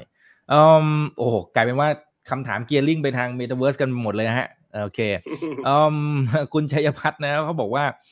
เอ่อโปรเจกต์ใหม่ตอนต้นปีเกือบทุกโปรเจกต์เนี่ย ก็อ้างนะครับหรือพูดถึงว่าเอ้ยอยากจะทำอะไรเกี่ยวข้องกับ Metaverse อะครับ ตอนนี้เอาเข้าจริงๆเนี่ยมันออกมาได้สักแค่ไหนอะฮะที่มันมีความคืบหน้าเป็นรูปธรรมหน่อยอะนะครับ ผมผมผมผมนึกถึง ICO สมัยก่อนนะพี่ซันเจอืมอ่าที่มันบูมบูมๆหน่อยช่วงหนึ่งใช่ครับ ผมผมมองว่ามันคือคือต้องต้องแยกเนาะต้องแยกว่าว่า process ในการพัฒนาเมตาเวิร์จริงๆอะมัน มันมันไม่ได้มันไม่ได้เร็วนะครับ ถ้าจะทำให้มันดี เอาอย่างนี้ก่อนคือมันไม่ได้เร็ว มันก็จะผมจะ relate ไปกับยุค ICO สมัยก่อน ซึ่งสมัยนั้นก็จะมีหลายเหรียญเลยที่ออกมานะครับ ก็จะเป็นแนว ICO ว่าจะทำนู้นทำนี้ มันก็จะเกิดบริบทอารมณ์คล้ายๆกับนักลงทุนตอนนี้เหมือนกันเนาะว่าเฮ้ยทำไมตั้งนานละ จะปีหนึ่งละ ใจร้อนอย่างนะปีปีหนึ่งละ มันมันไม่ออก product อะไรมาเลยนะครับ แต่เขาเข้าใจเพราะว่าจริง ๆ การจะออก product ได้หนึ่งอันเนี่ยมันมันใช้เวลานานนะครับซึ่งซึ่งพอใช้เวลานานนักลงทุนรอไม่ได้ มันจะคนละแบบ คืออันนี้เป็นข้ออันตรายของคริปโตเหมือนกัน เพราะคริปโตเวลามันมา มันมารูปแบบของคล้ายๆสำหรับผมนะ มันเวลา project มา มันมันคล้ายรูปแบบของสตาร์ทอัพแต่แต่แต่แต่ยิ่งกว่าสตาร์ทอัพอีกคือ ยังไม่เกิดอะไรเลย ระดมทุนก่อน แล้วก็สร้าง จะไม่เหมือนตลาดหุ้นที่มีมีผลิตภัณฑ์อยู่แล้ว มี asset อยู่แล้ว แล้วก็จะพัฒนาอะไรต่อว่าไปคือมีมี base อยู่แล้วครับ มันก็เลยทำให้นักลงทุนหลายคนรู้สึกว่าช่วงที่มันเคว้งตรงเนี้ย มันไม่มีอะไรเกิดขึ้นเลยนะครับแต่ว่าจริง ๆ มันจะให้เดลิมิตเกิดขึ้นเลยในฐานะผู้สร้างมันก็ไม่ได้เกิดขึ้นง่ายดังนั้นข้อเนี้ยมันจะไม่แปลกแล้วครับ ที่นักลงทุนหลายคนจะมองมุมนั้น ซึ่งเราก็จะมองว่าอะไอคนที่เขาตั้งใจจริงเนี่ยมันก็ต้องใช้เวลาให้เขาพิสูจน์ตัวเองไปนะครับแต่ว่าแต่ว่ามันก็จะมีบางกลุ่มเหมือนกันที่ ตัวเองไม่ได้เข้าใจเรื่องบล็อกเชนหรือว่าไม่ได้เข้าใจเรื่องเมตาเวิร์ดเลย แต่อยากจะใช้คำ buzzword เนี้ยเพื่อเป็น marketing เพื่อเป็นจุดขายอืมก็จะมีอยู่เยอะมาก ๆนะครับ ซึ่งถ้าเกิดเราเข้าใจจริง ๆ เราดูดีๆเราก็จะรู้ว่ามันเป็น project ประมาณไหน เราก็จะเห็นแต่แรกแหละว่า เออเขาไม่ได้น่าเชื่อถือในการที่บอกว่าจะสร้างอะไรนะเพียงแต่ว่าเขาใช้ช่องว่างทาง marketing เพื่อเรื่องนี้เองอะไรอย่างเงี้ยนะครับ มันก็จะพอจะเห็นอยู่แล้วนะครับ ดังนั้นเนี่ย ก็อยากจะให้แบ่งเป็นสองกลุ่มเนาะทีเนี้ยทีเนี้ยกลุ่มที่ที่มองว่ามี progress อะไรเนี่ยช่วงนี้ถ้าเกิดเข้าไปอยู่ในคอมมูเขาอะครับ อย่างเช่น อย่างเช่นตัว F F ของโบ F ยอดขับแล้วกันเนาะตัว F เนี่ยเขาจะมีตัวเบต้าเทสออกมา ซึ่งตอนนั้นรู้สึกว่าคนเข้าไปใน Meta เวิร์ของตัวไอตัวไอตัว order order อะไรนะ the order Order size size ใช่ไหมครับ อ่า รู้สึกห้าพันคนมาพี่สันเจ แล้วมันใช่ลื่ใช่นประมากมาณเหมือน5,000เหมือน Lady Player One เลยอะคือแบบคนไปใช่อยู่ในใน Meta เวิร์เดียวคือแบบ พูดกันได้คอนแทคกันได้อืมมีส่งบอสมาคือลื่นมากๆ เนี่ยถ้า project ที่เขาทำอะครับ เราจะเริ่มเห็นว่าเขาเขาจะเริ่มปล่อยของออกมาเรื่อยๆนะเริ่มให้เราเห็นว่าให้คนเข้าไปลองใช้จริงอย่างเงี้ยอย่างตัว Sandbox เองถึงจะนาน แต่ว่าก็เริ่มให้มีคนเข้าไปทำ Alpha Test เขาจะมี progress ซึ่งวันนี้เราก็เริ่มมั่นใจแล้วเปล่าว่า เอ้ย มันก็โอเคนะมันก็จะน่าจะทำจริงๆนะครับ ก็จะเป็นอีกเรื่องหนึ่งที่ให้ลองคัดดีๆครับ มันมีทั้งตัวที่ดีตัวที่เป็นแค่ buzzword หรือว่าตัวที่อาจจะ ทำแล้วไม่ได้สายป่านยาวพอ แล้วก็ล้มล้มล้มไปเหมือนตอนยุค ICO แต่ว่าก็ก็อยากให้เลือกเลือกดีๆซึ่งพวกนี้มันก็เหมือนเราเลือกหุ้นแหละ เราก็ต้องไปดูข้อมูลพวกนี้มันมีอยู่แล้วครับ แล้วก็มี community ที่ช่วยหาข้อมูลในทวิตเตอร์ในอะไรอย่างเงี้ยมีอยู่เยอะพอสมควรเลยครับ อืมอืมครับผม อ่าโอเคนะครับ เดี๋ยวผมเบี่ยงเบี่ยงประเด็นจาก Metaverse หน่อยนะครับจะมีกันเดี๋ยวคำถามไปแนวนั้นนะครับ คือคืออย่างก่อนหน้านี้นะครับพี่สันเจเราจะเห็นมันหลาย ๆ หลาย ๆ ยุคนะครับอ่า ICO มารอบหนึ่งปั๊บหายนะครับ หายแล้วก็อาจจะมีอย่างอื่นโผล่ขึ้นมาอีกนะครับเราก็ไล่ไปเรื่อยๆนะครับ แต่อย่างอย่างรอบล่าสุดนะครับ ที่เราเริ่มเห็นที่เราคุยกันเมื่อกี้ครับที่บอกว่า สถาบัน เช่น Backlog เริ่มจากมือ Coinbase นะครับเจ้านั้นเจ้านี้เริ่มเจรจาซื้อกิจการนู่นนี่นั่นไอยุคใหม่ที่มันกำลังจะกลับมาเนี่ยไอ้รอบนี้มันหน้าตามันจะมันจะเป็นในรูปแบบไหนเท่าที่พี่สันเจพอจะสามารถที่จะวิเคราะห์มองเห็นนะครับ แล้วไอ้รอบนี้มันน่าจะเป็นรอบที่มันมีเสถียรภาพมากขึ้นไหมเพราะทุกคนก็น่าจะ leverage น้อยลงแล้วหรือเปล่า น่าจะมีบทเรียนจากรอบนี้ไหมหรือหรือยังไง หรือสุดท้ายมันก็เดี๋ยววนลูปอยู่ดีแหละ ผมว่าในไอการที่มันมีขึ้นราคาที่มันขึ้นลงครับ มันมันวนวนวนลูปอยู่ดีนะ เพราะว่าเราจะสังเกตได้อย่างหนึ่งอะตอนที่ราคามันขึ้นไปเยอะๆครับ มันก็ไม่มีคือไม่มีใครรู้หรอกว่าจุดพีคมันจะไปอยู่ตรงไหน เหมือนกันครับ ในการที่ราคามันลงมาเยอะ ตอนราคาลงแบบช่วงไม่กี่เดือนที่ผ่านมาคนก็จะบอกว่าโอ้โหไปถึงหมื่นเหรียญแน่นอนบางคนก็บอกว่าบิตคอยน์ตายแล้ว เอ่อทุกอย่างตายหมดแล้วมันก็จะมีสองแง่มุมตรงนี้แบบสุดขั้วเสมอครับ ถ้าเราซูมเอาท์ออกมานิดนึงแล้วก็นั่งนิ่งๆ แล้วก็ดูภาพใหญ่จริงๆครับในมุมของบิตคอยน์หรือว่าตัวบล็อกเชนนะเราก็จะเห็น adoption ของมันเอ่ออย่างแท้จริงมากขึ้นเอ่อถ้าถ้าผมกล้าพูดนะอย่าง Ethereum เนี่ยเราก็เห็นการพัฒนาของเขามาตั้งแต่ ยุคที่แบบเขาเอามี white paper เปล่าปี2015-16เนี่ยที่แทบจะไม่มีอะไรเลย จนถึงในยุคที่ว่ามันมีเรื่องของ DeFi เกิดขึ้นมา Metaverse NFT GameFi เนี่ยมันเป็นการที่ว่าเป็น springboard ให้นวัตกรรมใหม่ๆเกิดขึ้นนะครับ คือเราไม่สามารถพิจิตรได้หรอกว่าโอเคนวัตกรรมใหม่ๆในโลกนี้มันจะมีอะไรบ้างอย่างเราก็เห็นแบบโมเดลธุรกิจได้อย่างถ้ายกตัวอย่าง Axie นะอย่างปีที่แล้วเนี่ยเป็นฮีโร่เลย ถ้าอ่านอ่านโอ้มีคนไปทำสารคดีว่า Axie กำลังช่วยคนแบบให้คนแบบมีรายได้ในช่วงโควิด แต่คุณมาอ่านไอ้บทบทบทความ Axie นะ ประมาณอาทิตย์ที่แล้วเนี่ยผมอ่านบทหนึ่งจากนิตยสารไทยมันกลายเป็นว่า Axie กลายเป็น platform scam เงินคนไม่มีการสร้างรายได้ให้คนแบบกลายเป็นภาพมันกลายเป็นลบมากเลย ซึ่งจริง ๆ ถามว่าไอ้ตัว Axie เนี่ยมันผิดหรือเปล่ามันไม่ได้ผิดอะไรเลย เพราะกลไกของเกมมัน แล้วสภาพเหรียญมันกลายเป็นอย่างนั้นครับจริง ๆ แล้ว คือเราเราก็จะเห็นพวกเออเขาเรียกว่าอะไรแผนธุรกิจ หรือว่าโมเดลของ business ใหม่ๆ ที่มันเกิดขึ้นในโลกนี้ ซึ่งมันจะมีการลองผิดลองถูกพอสมควรเยอะอยู่แหละ แต่ผมว่าในในภาพเอ่อภาพซูมเอาท์ออกมาอีกภาพใหญ่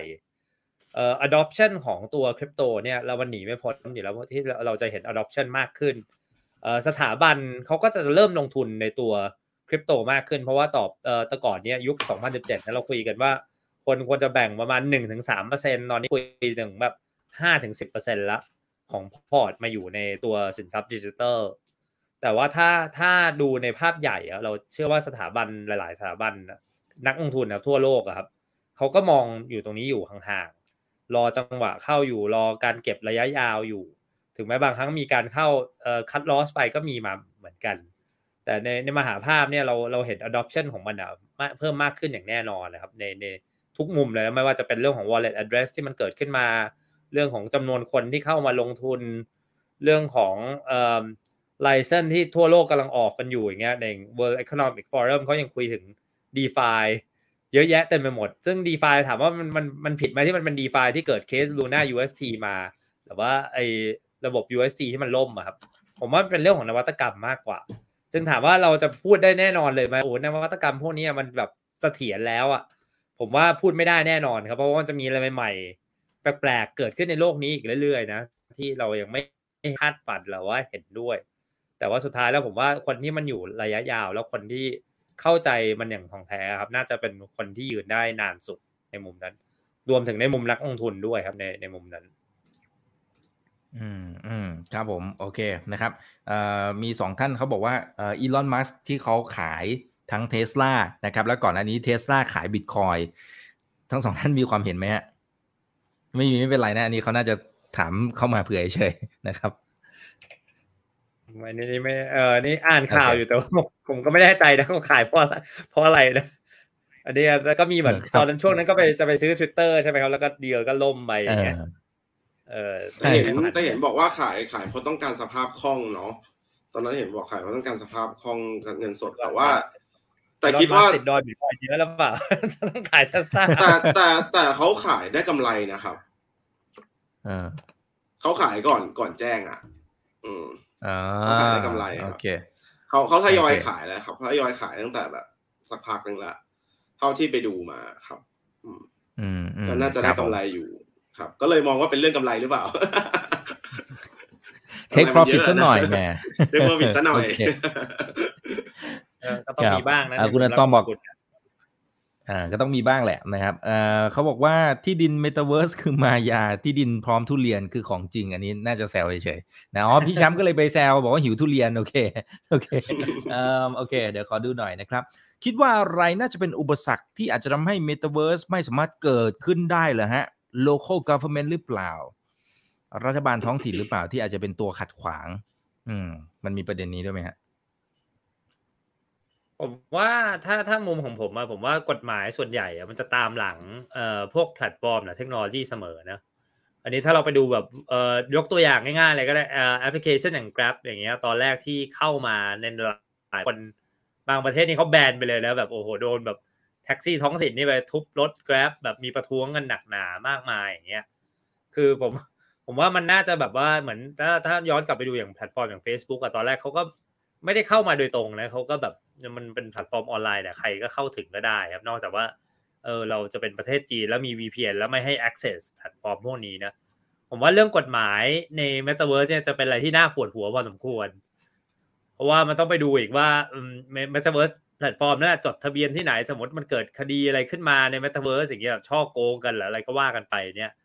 เราจะไปฟ้องที่ไหนกับใครอะไรอย่างเงี้ยผมว่าเป็นมุมที่น่าสนใจนะแต่ว่า รัฐบาลหลายๆรัฐบาลเพราะว่าผมว่าเขายังไม่คิดเรื่องนี้หรอกว่ากฎหมายแบบ เกี่ยวกับเรื่องแพลตฟอร์ม ecosystem อะไรแพลตฟอร์มแอปอะมันเพิ่งเริ่มนำมาใช้ในหลาย ๆ ประเทศเองอะผมว่ามันยังตามหลักช่วงหนึ่งเลยครับแต่ว่าช่วงแรกของเทคโนโลยีมันก็จะคุมเครืออย่างนี้เสมอครับ ในในมุมของผมนะอืมอืมครับผมโอเคครับ ขอบคุณครับท่านนี้ครับบอกพี่แชมป์ช่วยแชร์กราฟอีกทีได้ไหมนะครับ แล้วเวลาที่จะดูจุด ที่มันจะบอททอมจริงๆเนี่ยมีเทคนิคในการดูอย่างไรบ้าง อ่าอันนี่ก็สำคัญนะฮะอืมอ่าสไตล์พี่แชมป์เนี่ยเวเวลาที่จะดูดูอย่างไรนะฮะครับเพราะเขาก็งงไงแบบบางทีแหมลงมาปั๊บปั๊บเราก็ไม่กล้าซื้อนะครับ อีกแป๊บหนึ่งอะมันวิ่งไป พอกล้าซื้อเท่านั้นแหละร่วงเลย ครับคือคือจริง ๆ จริง ๆ ต้องบอกว่าเราเราเราเป็นเขาเรียกว่าอะไรดีเนาะ เราเป็นนักลงทุนนะครับ เราไม่ใช่นักพยากรณ์อนาคตเนาะดังนั้นถามว่าใครรู้บอททอมจริงๆไหมไม่รู้ แต่ว่าเราจะมีสิ่งหนึ่งที่เขาเรียกว่าจุดสังเกตนะครับ โดยต้องมีอย่างนี้ก่อนนะ ถ้าเราจะเป็นนักลงทุนระยะยาวนะครับ ไม่ได้เป็นเก่งระยะสั้นเนี่ย อย่างน้อยคุณต้องมั่นใจก่อนเรื่องหนึ่งก่อนว่าแอสเซทนั้นอะมันจะต้องยืนระยะยาวได้ ไม่ใช่เป็นแอสเซทที่เป็นสแกมหรือว่าเป็นอะไรที่ฉาบฉวยนะครับ แบบสามารถจะหายไปได้เงี้ย เราจะไม่ใช้กลยุทธ์พวกนี้ ดังนั้นเนี่ยส่วนใหญ่แล้วถ้าผมจะเล่นระยะยาวผมถึงผมถึงไปเล่นแค่พวกเหรียญใหญ่ๆอย่างเดียวเลยนะครับเหรียญใหญ่ของผมจริง ๆ ของผมสำหรับผมนะตอนนี้ถ้าในโลกคริปโตผมมีแค่บิตคอยน์เลยแม้แต่ Ethereum จริงๆ ผมก็โอเคหยวนหยวนๆแล้วกันถือว่าคอมมูแข็งแกร่งระดับหนึ่งนะครับแต่ว่าผมเองก็ไม่ได้ลงทุนอะไร Ethereum เยอะก็จะมีเก็บเก็บไว้ซื้ออะไรก็ได้ซื้อ NFT เล่นๆบ้างนะครับสนับสนุนคอมมูบ้าง แต่ว่านี่ครับก็ถ้าส่วนตัวคือถ้าเราถ้าเราจะหา bottom เราก็ต้องดูก่อนว่า ณปัจจุบันเนี่ยเทรนด์มันเริ่มกลับตัวเป็นขาขึ้นหรือยังนะครับมันมีการยก high ยก low หรือยังซึ่ง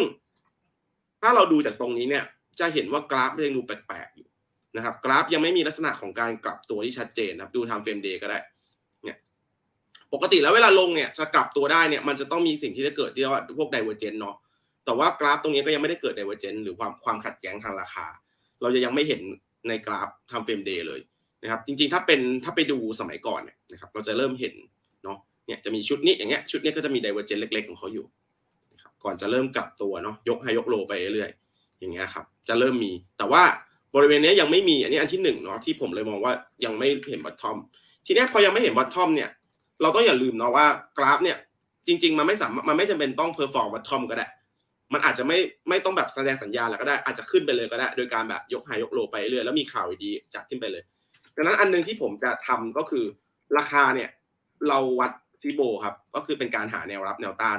จากจุดต่ำสุดนะครับเนี่ยวัดฟิโบไปเลยครับซึ่งราคาที่ผมจะเริ่มเฉลี่ยซื้อเนาะก็คือจะเป็นเนี่ยครับ61.8 78.6 88.7จะเป็น3ราคานี้นะครับในการที่เราจะเริ่มเข้าไม้วางไม้ไปเลยในการเริ่มเข้าซื้อ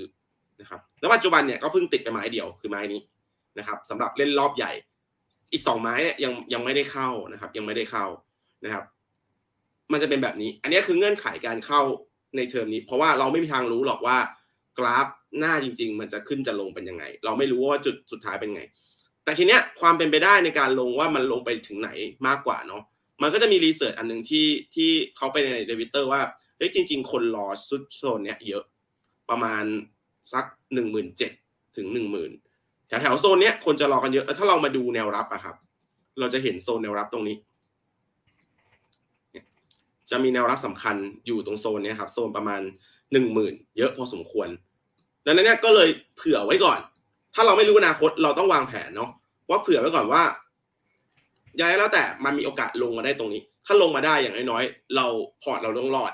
พอร์ตเราต้องไม่เละนะครับ เพราะถ้าพอร์ตเราเละเนี่ยเวลาถ้าเป็นในสายเก็งกำไรเองเนี่ยนะครับบอกเลยว่าการจะตามทุนคืนมามันตามทุนคืนยากนะครับอย่างสมมุติว่าถ้าเกิดว่าวันนี้คุณซื้อตรงนี้เลยใช่ไหมด้วยเงินต้นหนึ่งแสนบาท คุณจะขาดทุนทันทีพอร์ตนั้นห้าสิบเปอร์เซ็นต์การที่คุณจะทำให้กำไรมันกลับมาเท่าเดิมครับ คุณจะต้องขึ้นไปให้ได้หนึ่งร้อยเปอร์เซ็นต์นะครับ อันนี้เป็นที่เป็นเรื่องที่เก็งกำไรแล้วก็ Warren Buffett ก็พูดเนาะถ้าในเชิงของการลงทุนเนี่ย Warren Buffett ก็พูดว่าเฮ้ย คุณอย่าขาดทุน เพราะถ้าคุณขาดทุนคุณจะเจอท่านี้ ก็คือเวลาขาดทุนมันขาดทุนเหมือนนิดเดียวมันหายไปครึ่งพอร์ตแต่ครึ่งพอร์ตเนี่ยมันจะตามกลับมาได้คุณต้องใช้เปอร์เซ็นต์เยอะนะครับดังนั้นเนี่ยการจะตามทุนกลับขึ้นมามันยากมาก ผิดกันถ้าเกิดว่าคุณมีทุนเหลืออยู่แล้วคุณเฉลี่ยลง คุณอาจจะพอเฉลี่ยแล้วจากไม้ที่อยู่ข้างบนเนี่ยคุณเฉลี่ยแล้วว่าเอ้ยคุณอาจจะขาดทุนประมาณเท่านี้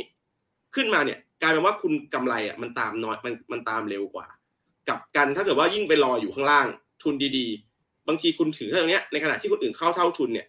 ถึงแค่นี้คุณได้กำไรไปร้อยกว่าเปอร์เซ็นต์ละคนไหนได้เปรียบกว่ากัน อันนี้ก็ลองไปคิดดูเองเนาะนะครับ อันนี้จะเป็นเรื่องคือเราจะไม่ได้ดูว่าตรงไหนคือบอททอม แต่ให้ดูว่าจุดคิดในการบริหารพอร์ตเป็นยังไงนะครับอืมอืมเรื่อง bottom โอเคก็พยายามดูสัญญาณทางเทคนิคเอา นะครับ ซึ่งมันก็จะมีหลากหลายบ้าง divergence พวกอะไรแบบเนี้ยแต่สัญญาณพวกเนี้ยไม่ใช่สิ่งที่เป็นกฎธรรมชาตินะ ต้องเข้าใจก่อน ไม่ใช่สิ่งที่มันจะต้องเป็นแบบนั้นแบบนี้ ไม่ใช่ มันเป็นแค่เครื่องมือในการช่วยเราในการตัดสินใจแค่นั้นเองครับ แต่การตัดสินใจว่าจะเป็นยังไงจะบริหารยังไง เราใช้เครื่องมือนี้ไปประกอบ แล้วเราต้องมานั่งคิดถึงความเสี่ยงในการคุมความเสี่ยงเอง ประมาณนี้ครับ อืมอืมครับผมโอเคครับ ขอบคุณครับผมคุณอาร์มนายที่นายนะครับ บอก exchange เอ่อที่ชื่อว่า hotbit เนี่ยมันล่มไปนะผมฝากเหรียญเอาไว้เนี่ยมันทำยังไงได้บ้างเหรอฮะ โอ้โหใหญ่จังอันนี้เนี่ยเมื่อกี้ที่ที่แชมป์เล่าให้ฟังผมก็บังเอิญอยู่หน้าทวิตเตอร์พอดีอะมันเพิ่งมีข่าวนี้ออกมาเมื่อกี้นี่เองอะครับอืมก็จริงๆ ผมอ๋อก็ไปอ่านเพิ่มเติมมาก็คือว่าเขาบอกว่า Hotbit Exchange เนี่ย ระงับการเทรดฝากถอนทุกอย่างทั้งสิ้น เพราะว่าเขาบอกว่ามีผู้บริหารระดับสูงของ Hotbit อะเอ่อลาออกไปแล้วแล้วก็หมายถึงว่าลาออกไอ้ที่เหตุการณ์ที่มันเกิดขึ้นมาที่ คือว่าเขาไปทำโปรเจกต์ของเขาเอง ทีนี้พอเขาไปทำโปรเจกต์แล้วมันมีประเด็นเรื่องโปรเจกต์นั้นมั้งภาครัฐหรือว่าหน่วยงานรัฐนะครับ ก็ขออายัดบัญชี Hot เอ่อทุกอย่างใน Hotbit ไว้ก่อนเพราะว่ามีรู้สึกว่าเหมือนมีเรื่องคดีอะไรกันอยู่ในมุมในมุมมุมนี้ที่ที่เขาที่เขาประกาศมาให้ฟังแล้วเนี่ยเขาบอกว่าเอิ่มสดๆเลย Law Law Enforcement Authority now think is uh, suspected of violating criminal law ก็คือมี คดีช่อโกงหรือว่าคดีอาชญากเอ่ออะไรทุกอย่างเนี่ยครับ ที่เขาเขียนมาเนี่ยเขาก็เลยบอกว่าจะให้ Hotbit เอ่อแล้ว Hotbit ก็แจ้งว่าเออมันไม่มีคนอื่นไม่ได้เกี่ยวข้องกับเอ่อพนักงานคนนี้นะหรือว่าเป็น Senior Management ผู้บริหารระดับสูงคนนี้ อืม อืม อืม อันนี้ครัก็บต้องอย่างอย่างที่เตือนไปนะ ก็คือถ้า exchange เล็กๆเนี่ยผมว่า พยายามอะครับ อย่าต้องระอวัย่างอย่าเก็บไว้เลยในช่วงปีนี้นะผมแนะนำอย่างสูง เพราะว่าถ้าไปดูข่าวแบบบางอย่างอย่างล่าสุดก็ถ้าไปดูตัวเลขที่ Coinbase เขาประกาศมานะ Coinbase ยังขาดทุนหนึ่งจุดเอ่อหนึ่ง billion หรือมั้งปีปีที่แล้วอะ e a r n i n g เขาออกมาค่าเปลี่ยนผมเห็นพอสมควรเลยครับ ใช่ เนี่ย Coinbase ขาดทุน 1.1 billion ดอลลาร์นะครับใน Q2 อืมอืม ถึงถึงไม่แปลกใจก็ต้องต้องลดพนักงาน แต่ว่าถ้าก็ลดพนักงานแล้วอยู่ได้ระยะยาวก็ถือว่าโอเคครับ ในในมุมนี้เขาก็ลดพนักงานไปสิบแปดเปอร์เซ็นต์นะอย่างประเด็นที่เราแล้วก็งานนี้มีใครสายสายป่านไม่ยาวก็ระวังหน่อย ใช่อืมแล้วก็มีเอเอไอตัว ARK Invest เขาขายด้วยนี่ครับใช่ไหมอืมอ่ามีขายก็ Coinbase ก็เลยก็เลยลงอ่าแล้วก็ BlackRock ก็เลยมาช้อนเออช้อนต่อไปนะครับช้อนเออเนี่ย น่าน่าติดตาม move ของ BlackRock เหมือนกันนะนะฮะใช้จังหวะนี้เนี่ยใช่เข้ามาเก็บนะครับโอเคอืมอืมแต่ว่าถามว่าทำอะไรได้บ้างตอนนี้ก็ทำอะไรไม่ได้แล้วใช่ไหมพี่สันเจ ก็ถ้าเขาประกาศอย่างนี้ก็ตอนนี้ยังทำอะไรไม่ได้ ก็ต้องรอว่าเขาน่าจะประกาศอืมให้เปิดอืมรีซูมอืมทุกอย่างนะหลังจากเออไม่รู้ว่าเขาจะจบยังไง วันนี้มันข่าวสดๆร้อนๆเลยสิบเจ็ดนาทีที่แล้วเองอะครับโอ้ จริงครับคๆบจริง ๆ เรื่องเรื่องเรื่องผมอยากแชร์ให้กับมือใหม่หลายคนนิดนึงครับ เรื่องเรื่องการเลือก exchange นะเนาะก็ถ้าถ้าจริง ๆ ถ้าจะให้พูดจริงก็อยากพยายามเลือก exchange ที่มันเล่นแร่แปรธาตุเยอะอย่างนั้นละกัน เพราะว่าส่วนใหญ่ exchange ต้องบอกว่า exchange ไหนที่ไม่ได้เล่นแร่แปรธาตุเยอะอะครับ อย่างเช่น เอาเงินไปลงทุนต่อมีนู่นมีนี่มีนั่นมีการลงทุนอะไรเงี้ยคือในปีที่ผ่านมาเขาต้องได้กำไรจากคริปโตพอสมควรอยู่แล้วนะครับ เขาต้องได้กำไรคริปโตพอสมควรอยู่แล้วนะครับก็อันเนี้ยก็คิดว่าเขาไม่น่าจะล่มง่ายๆนะครับ แล้วก็อย่างถ้าถ้าเกิดอืจะพูดว่าแนะนำการลงทุนแนะนำ exchange ก็อาจจะดู exchange top top top ไว้อะครับหนึ่งสองพอละหนึ่งสองสามพอละประมาณนั้นครับ อืมอืมครับ อ่าโอเคนะฮะก็ขอบคุณทุกท่านที่ติดตามชมกันด้วยนะครับ ขอบคุณทั้งสองท่านด้วยฝาก ทิ้งท้ายหน่อยอาจจะเป็นบทเรียนที่รายย่อยอย่างพวกเราเนี่ย เจอ เจอแล้วรอบนี้ต้องต้องจดต้องจำอะนะครับ แล้วรอบถัดไปเราจะได้ไม่พลาดละนะครับเดี๋ยวเชิญพี่แชมป์ก่อนก็ได้ครับ แล้วจะปิดปิดท้ายที่พี่สันเจนะครับอ่าก็ก็ก็เหมือนเดิมครับ จริง ๆ หลักการลงทุนเอ่อในในในในหลักการลงทุนจริงๆมันไม่มีอะไรเนาะมันก็จะเป็นเรื่องเรื่อง mindset หลัก ๆ เลยครับ เพียงแต่ว่า mindset นี่แหละเป็นสิ่งที่ที่ยากที่สุดเลยนะถ้าถ้าคิดจะเข้ามาเป็นพวกนักลงทุนที่เป็นแบบเก็งกำไรอะไรอย่างเงี้ย นะต้องมี mindset ที่ที่ที่ดีประมาณหนึ่ง ซึ่งมันจะผ่านประสบการณ์อะไรแบบนี้นะครับ มันจะต้องผ่านประสบการณ์การเรียนรู้ระดับหนึ่งนะครับ ก็ก็พยายามยืนระยะนะครับ สิ่งสำคัญก็คือประเด็นคือหลาย ๆ คนที่ประสบการณ์น้อยก็คือเขาไม่สามารถ control พอร์ตตัวเองได้แล้วมันก็ทำให้แบบไปเสียเงินกับอะไรที่มันแบบ เพราะว่าเราโลภไปชั่วขณะเนาะเราคิดว่าไปลงอันนั้นอันนี้แล้วก็จะแบบไอ้นี่แล้วก็อ่าไปไปเชื่ออะไรแปลกๆนะครับอย่างเช่นแบบ ไปคิดว่าไอ้นั่นมันได้กำไรง่าย นี่มันได้กำไรง่ายเนาะก็เชื่อไปหมดนะครับทำให้แบบบางทีมันสูญเสียเงินก้อนใหญ่ ยิ่งแบบคน all in เลยอย่างเงี้ยไม่ diversify พอร์ตเลยนะครับก็จะยิ่งอันตรายดังนั้นเนี่ยก็อยากจะฝากครับว่าพยายามพยายามใจเย็นๆค่อยๆศึกษาไปยืนระยะให้ได้ครับ เน้นเน้นความรู้เป็นหลักนะครับแล้วก็ยืนระยะกับมัน แล้วเดี๋ยวเราจะเก่งขึ้นเอง ในเมื่อประสบการณ์มันเราสะสมประสบการณ์ผ่านไปอะเดี๋ยวเราจะค่อยๆดีขึ้นเองครับประมาณนี้ครับ ครับ อ่า ขอบคุณครับ พี่สันเจครับ ครับ ก็ของผมก็พูดอยู่เสมอนะครับ ก็การที่เราเข้ามาในวงการคริปโตเนี่ยครับมันก็มีทั้งโอกาสในการทำกำไรแล้วมีโอกาสขาดทุนสูงก็มีเหมือนกันนะครับ อันนี้ก็เออจากประสบการณ์ที่ผมเจอนะครับ มือใหม่เนี่ย หรือว่าคนที่เข้ามาครับเออพยายามจะต้องเปลี่ยน mindset ไปในมุมที่ว่าการลงทุนระยะยาวมากกว่าแค่เก็งกำไรในระยะสั้นแล้วกันผมว่ามันเก็งกำไรได้แหละ แต่ว่าคุณแล้วก็หลาย ๆ คนที่ผมคุยด้วยครับ ส่วนใหญ่ยังไม่มีพื้นฐานหรือความรู้การลงทุนเลยครับ ผมว่าเริ่มแบบค่อย ๆ เริ่ม ค่อย ๆ ศึกษามันแล้วก็ค่อย ๆ เล่นไปครับ ไม่ต้องมานั่ง all in อะไรทุกตอนไหนก็ได้นะผมว่าเราเราค่อย ๆ เริ่มเรียนเรียนรู้กับมันไป แล้วก็ใช้เวลากับมันส่วนใหญ่เนี่ย ผมว่าเป็นอะไรที่ทุกคนควรจะทำนะ แล้วก็ไม่ต้องเชื่ออคนไม่ต้องเชื่อใครเลยก็ได้ผมว่านะเอา เอาความรู้เราอะเป็นหลัก คือเราควรจะฟังหลาย ๆ รายการนะคือ ฟังอย่างผมแชมป์คนอีกเนี่ยก็ฟังคนอื่นด้วย แล้วก็เอาความรู้พวกนี้ที่ฟังพวกเราอะครับมาปฏิปต่อกันเอง คือไม่ได้แบบผมพูดอย่างนี้แชมป์พูดอย่างนี้จะแบบโอ้ฟันธงร้อยเปอร์เซ็นต์แล้วเชื่ออย่างเงี้ยมันผมว่ามันมันมันมันผิด mindset ไปหน่อยครับ ก็อาจจะต้องใช้วิจารณญาณของตัวเอง แล้วมีความเข้าใจด้วยตัวเองด้วยก่อนที่เราจะลงทุนเนี่ย ไม่ใช่ว่าฟังแบบเพื่อนคนนู้นคนนี้พูดว่าให้ซื้ออะไรตอนไหนอะไรอย่างเงี้ย เราแค่เอาข้อมูลพวกนี้เป็นการมาประกอบการตัดสินใจของเราอะครับ ในมุมนี้มากกว่า แล้วก็หวังอืมว่าก็จะเขาเรียกว่าอะไรอยู่อยู่อยู่อยู่ให้นานนะครับในตลาดนี้เพราะว่าผมว่าโอกาสมันจะมาเรื่อยๆอยู่แล้วในในในมุมนี้ในผมเชื่อว่าจะเป็นอย่างนี้ตลอด ก็หมายถึงว่าในช่วงจากประสบการณ์ที่ผ่านมาในปี 2018 ถึง 19เนี่ยก็ผ่านเลาะ ผ่านหนาวมามากกว่านี้เยอะนะครับ แต่ว่าผมว่าถ้าใครเพิ่งมาเจอเหตุการณ์นี้ก็ไม่ต้องตกใจไป ก็พยายามเรียนรู้กันไป แล้วก็ใช้โอกาสตรงนี้ครับเป็นการเพิ่มความรู้แล้วก็เพิ่มศักยภาพการลงทุนของเราด้วยครับในมุมนั้นอ่าครับก็ศึกษาเยอะๆนะครับอ่านี่ก็จะย้ำกันเสมอนะครับ ก็จะช่วยลดความเสี่ยงในการลงทุนได้ในระยะยาวนะครับ เหมือนกับที่คำพูดของหลายๆท่านก็จะบอกว่าเราเราต้องห้ามตายอะเราต้องอยู่ในตลาดให้นานที่สุด ท่าที่ทำได้แล้วก็ศึกษาไปเรื่อยๆพอถึงจังหวะที่มันมาจริงๆรอบนี้แหละเราได้ละนะครับ โอเค ขอบคุณทั้งสองท่านมากๆเลยนะครับ ขอบคุณมากเลยนะครับโอเคแล้วเดี๋ยวรอบหน้านะจะเป็นเรื่องไหนอย่างไร รอติดตามนะครับ นี่คือ Right Now by อีเวนพดทุกเรื่องที่นักทุนต้องรู้นะครับคนไหนอยากเข้าห้อง Open Line Chat นะครับก็คลิกไปที่ลิงก์แยกตามห้องเลย สนใจห้องไหนเข้าห้องนั้นทั้ง Facebook และ YouTube นะครับถ้าสนใจ research ขอพี่สันเจก็ไปที่เว็บไซต์ได้นะครับอ่าแล้วก็ไปติดตามพี่แชมป์ด้วยนะครับ อ่าครั้งหน้าติดตามกันด้วยนะครับ นี่คือ Right Now นะครับ สวัสดีครับ